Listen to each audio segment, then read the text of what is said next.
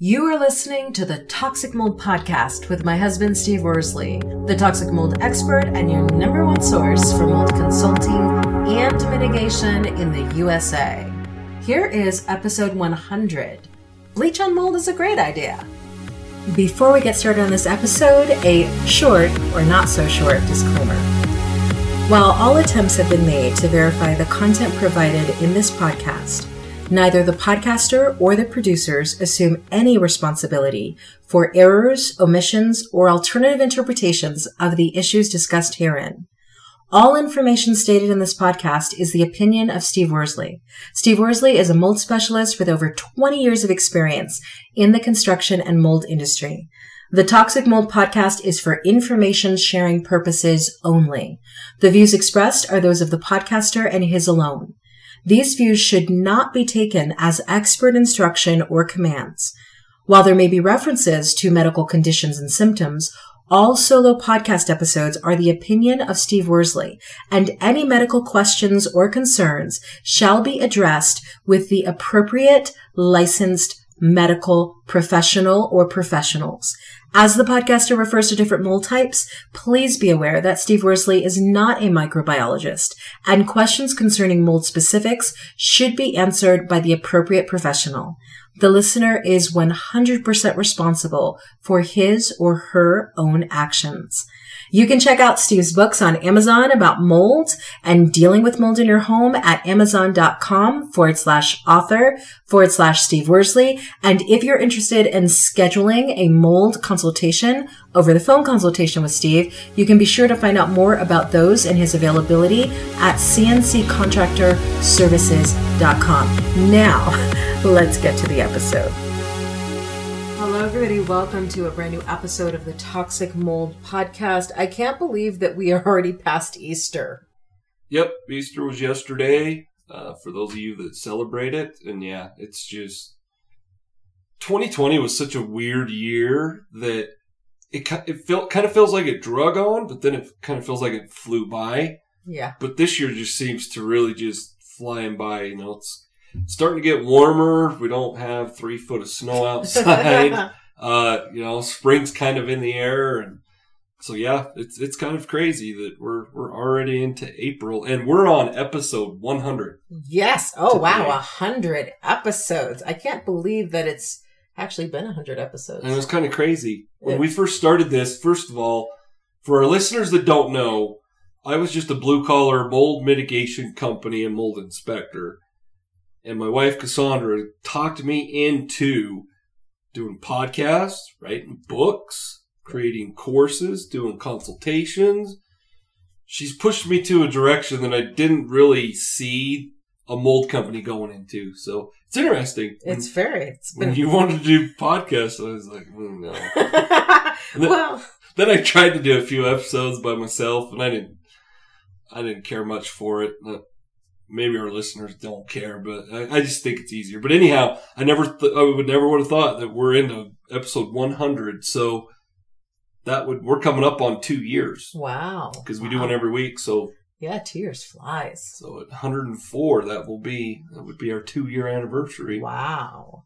And I mean, our mission has not changed. It's really to, I mean, you've wanted to educate people about mold for a long time because the lack of education is affecting people's health and the health of their families. Exactly. Yeah, it's a direction that I just, you know, my body's beat up and I love to educate people. I never thought that I was an educator, but you tell me that all the time.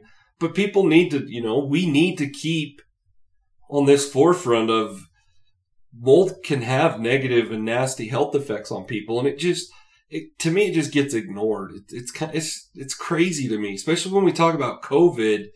You know that that it's it's aerosolized, and I think about mold that's airborne, and I'm just like, why doesn't anybody talk? It's like radon. Why doesn't anybody talk about mold and radon? Yeah, and it, it needs to be talked yeah. about. It, I mean, especially now that people after the pandemic, well, we're still kind of in the pandemic. There's they're at home more. Yeah. They're working at home. Their their kids are being homeschooled. Now the indoor air quality issue of where you live is even more important than it was before. Yep. Yep. It's definitely it's definitely had a huge impact I think on people in the last year. So yeah, it's uh, hopefully our listeners learn. You know, I don't know it all, but I try to teach it to you guys in a, you know, I call it layman's terms, but you know, instead of being, I'm not a microbiologist, I'm not going to get all technical about everything and use big words and in biology, microbiology terms, but it's it's a way we could talk to our, our listeners and just explain what, what it's all about. Absolutely. We which- probably should get to the subject. we should. But but it really leads to the subject because I think so many people are miseducated about bleach and mold. yes. There are articles all over the internet that swear that bleach is the solution to mold. I should have grabbed my EPA book of mold moisture in your home from the EPA that states right in the book to spray bleach. That so or for our listeners that are like, well, I, this I've heard, you know, or some mold specialist said, even the EPA says that.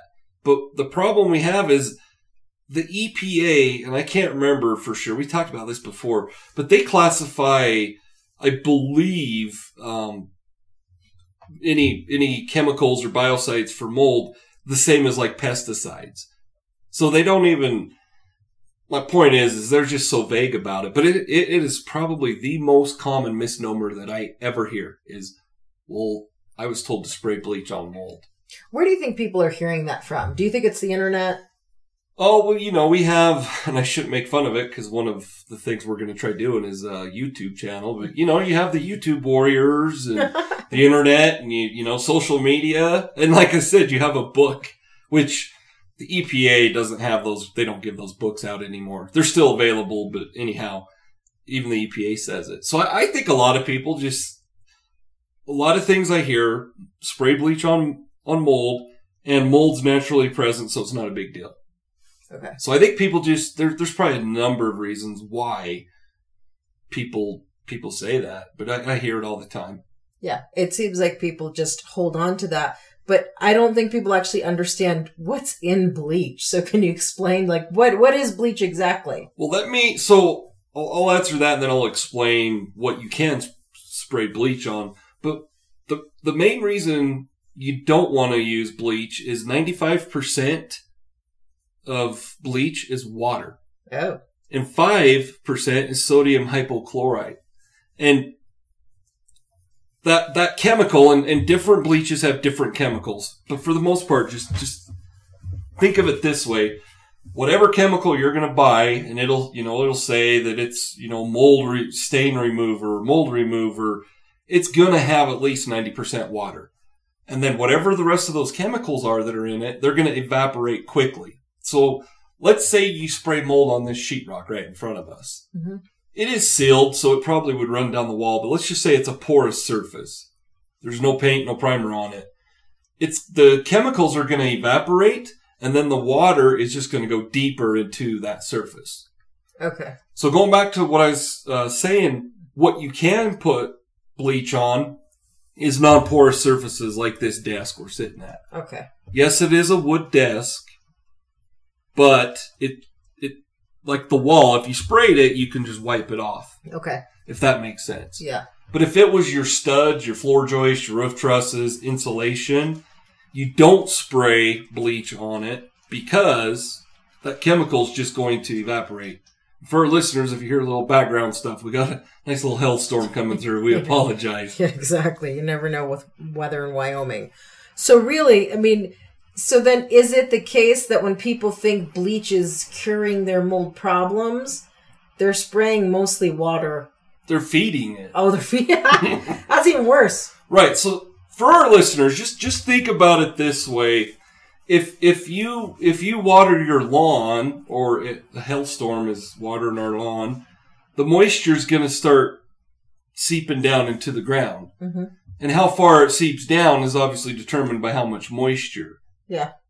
Well, the bleach, you're doing the same thing. You're just mold is just like your grass or your trees. It wants to start deep, going deeper Mhm. just like like termites do. So when you spray that water on there, like or the bleach, the chemical evaporates, and then the water just goes deeper into the wood, and the mold. The mold is the one that's that's utilizing that. Wow. So Just like- just feeding it. Just like your plants or anything, if you stop watering it, it's going to stop growing. Exactly. Huh. So it's just so really bleach is just feeding it. So then what can people use ble- bleach on? So I touched on that, like our desk. Um, you can use bleach on non-porous surfaces. That's, you know, tile, grout, which grout and concrete aren't, they're defined as being porous, but it's, they're not porous enough for to hurt anything. So if you have some mold on your countertops and they're granite or they're laminate, you can use bleach and clean that up. But once again, for our listeners, I have to tell you that a professional should always do it. But per our certifications, if it's smaller than nine square feet, so if it's just a little spot on your countertop, you can do it and you should use all the proper PPE. Does that mean you get in a monkey suit that we use on mold jobs? Yeah. Is that necessary? Well, I'm going to tell you it is. You can decide whether it is or not. My point is, is you need to have the proper. PPE. Correct. Uh, So at the end of the day, would you recommend that people still seek out a mold professional rather than doing the bleach thing? Always. Always. Okay. And and the reason I say that is it's due to the fact, you know, we touched on, and I don't remember if it was, I think it was a couple weeks ago, we talked a little bit about um, some mold consultations, and you know, when when clients have a mold consultation, or if I go do a mold inspection, it's a lot more in depth as far as what I do versus, you know, someone that is just going to spray mold on it. Does that make sense? Yeah. I mean, I'm gonna, I'm gonna get down to, and I'm gonna make sure we're figuring out if mold is causing health concerns, if there's a moisture issue, if there's a humidity issue. You know, we do all sorts of stuff. So yes, you always should get. I mean, obviously, I'm a little biased, but you should always book a consultation with me, even if you're gonna have mold testing done. Because I'll walk you through the steps that should happen. The inspector's not going to like me that you hire. He's going to say that this guy's an idiot. He's just taking your money. But I'll walk you through as a third party looking out for your best interest what should be done. So you always want a professional. Absolutely. So then, given what you just said, what should, what's your call to action for people? Well, make sure, you know, we just naturally grab stuff underneath our kitchen sinks, we, you know, it, to clean glass or clean whatever. Make sure you know what you're using and what it's supposed to be used for. Okay. and make sure here's another big concern that, that that isn't talked about very often. We use all sorts of different chemicals for mitigation but never mix chemicals. Like we we have stuff that has hydrogen peroxide in it.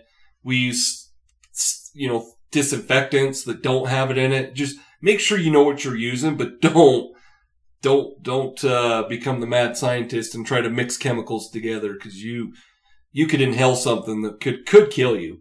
And so, speaking of that, make sure you're wearing a mask and always wearing gloves. Okay. Mask and gloves always.